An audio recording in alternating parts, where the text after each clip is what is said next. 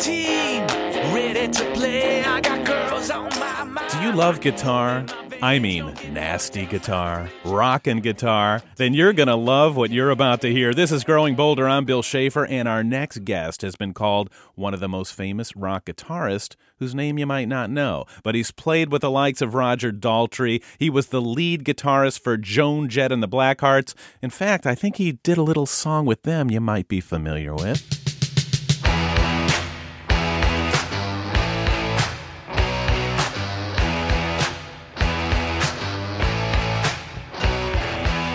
It's a riff that makes you pucker your face and want more. Strong, nasty, nice guitar. His name is Ricky Byrd, and these days he's doing his thing, having recently released his solo debut entitled Lifer. So let's say hi to one of the coolest guys in rock, Ricky Byrd. How you doing, Rick?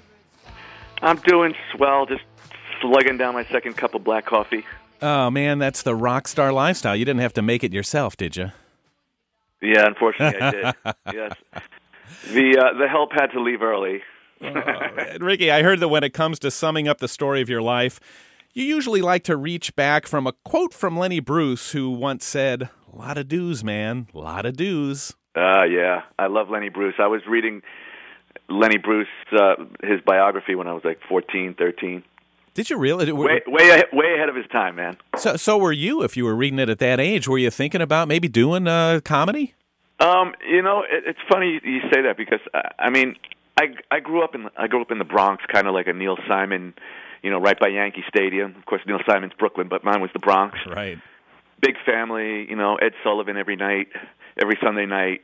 Um, you know, comedy records, typical stuff from that late '60s uh, background.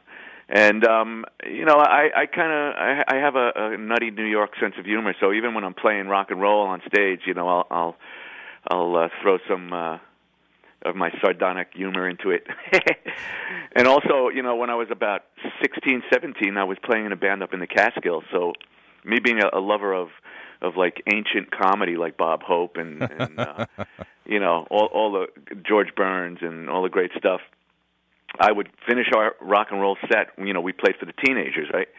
And it was at one of those hotels up in the Catskills, and um, and then I would go and watch the show with the um, comedians, and the and the great bit of that is that at, af- after all the shows were over at like three in the morning, everybody would gather in the coffee shop, and um, you know we were the kids, and we'd sit there and they'd be telling their stories. It was just like Broadway Danny Rose, the Woody Allen movie. Wow. Man, so, So, so that's really me. I'm I'm probably like you know half Keith Richards, half Jerry Lewis. lady. So, so yeah, look, exactly. as, as witty as you are, as smart as you are, and creative as you are, I'm guessing your family had to be devastated when you said you wanted to play guitar for a living. Oh no, not it's totally the opposite. My mom. um Well, I'll tell you what. The first thing is, like I said, the Ed Sullivan Show. I was, a, you know, I was like a quiet kid. I was an only child, very shy, and we'd watch the Ed Sullivan Show every Sunday. And then every week, Ed would have everything from you know Sam Cooke to the Beatles, of course, and and the Stones. And when I saw the Stones on there, I saw something in common with them, as far as um, you know, I kind of looked the same, kind of scrawny and a little odd looking, and you know, I was only like twelve or something, maybe even younger, ten, and um, then I noticed the girls were screaming, Ah. and I was like, huh, how long has this been going on? And then the final thing that got me was uh, Ed looked horrified, and I just said, ah, That's for me. That's for that's me. That's for me. you know, so so um, my mom brought me home a guitar that her boss had given her to give to me for my ninth birthday, and um, and that's what started it. I, and, and I I took like three guitar lessons later, way later when I was like sixteen, and I I had this ability to just play a record and or hear it on the radio and pick it up on guitar. And that's really the story. That's exactly how it started. Yeah, but you you did you've accomplished things that very few have. Does it bug you that that you know people don't they throw out the name and it's not like Keith Richards? They don't know right off who you are. Well, you know what? It's it's it's really not quite as bad as all that. I mean, as the uh, ne- the generation before me goes into uh, you know moving to Boca, um, that was a joke.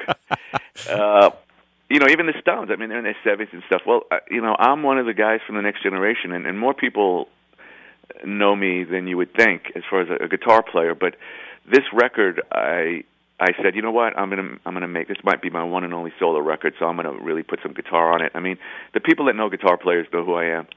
I mean, and and also the style that I play. Like I grew up on on Chuck Berry and Keith and, you know Jeff Beck and stuff, and but I'm not a showy guitar player. I'm I'm you know I could play anything because I do these Rock and Roll Hall of Fame things every year, and I, I wind up playing with like Mavis Staples and you know, from there to Billy Squier to Sheila E. So like it's all over the place. So I could play any style of guitar. But the guitar that moves me is is the guitar that's on my record. It's all below the waist. All right. And that's the that's the kind of guitar that is is is um what's the word I want to use? It's it's understated kind of. Yeah, let let's find out exactly what you're talking about here cuz from the album Lifer, let's listen to a little bit of Rock and Roll Boys. I lace up my boots and stop my hair. But look what's to look like you don't care. On the street, I caught more than a few nasty stares, and I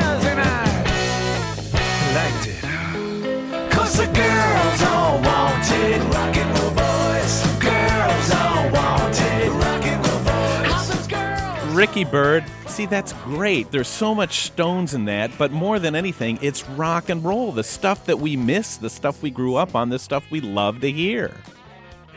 Well, that's why on the um, album sleeve, I don't know if you have the actual CD.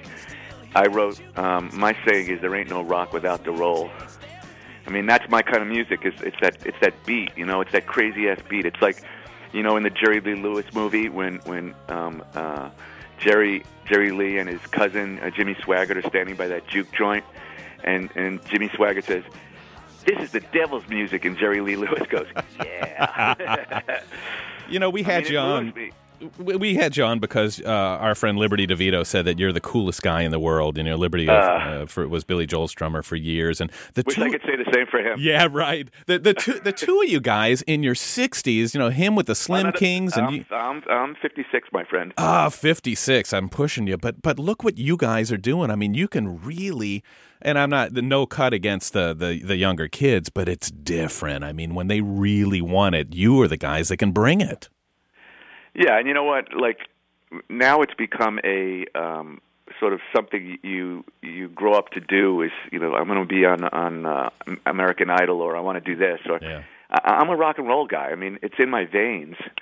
You know, my, my thing, rock and roll to me was emotional too. It's it was it was feeling um, a part of something when I was a kid. I mean, I, I always felt sort of like sh- like I said, I was shy and, and not really. Even before I picked up the guitar, I wasn't one of the real, real like genius kids, and I wasn't one of the real, real tough kids. I was kind of in between, which is the artist.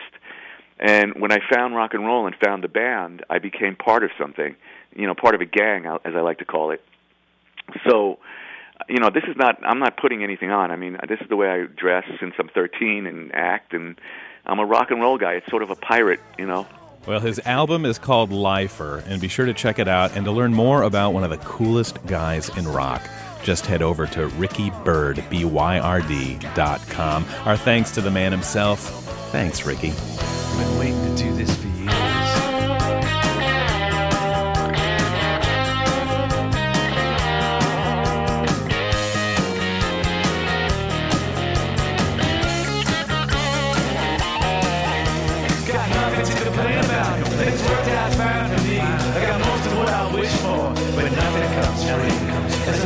I got most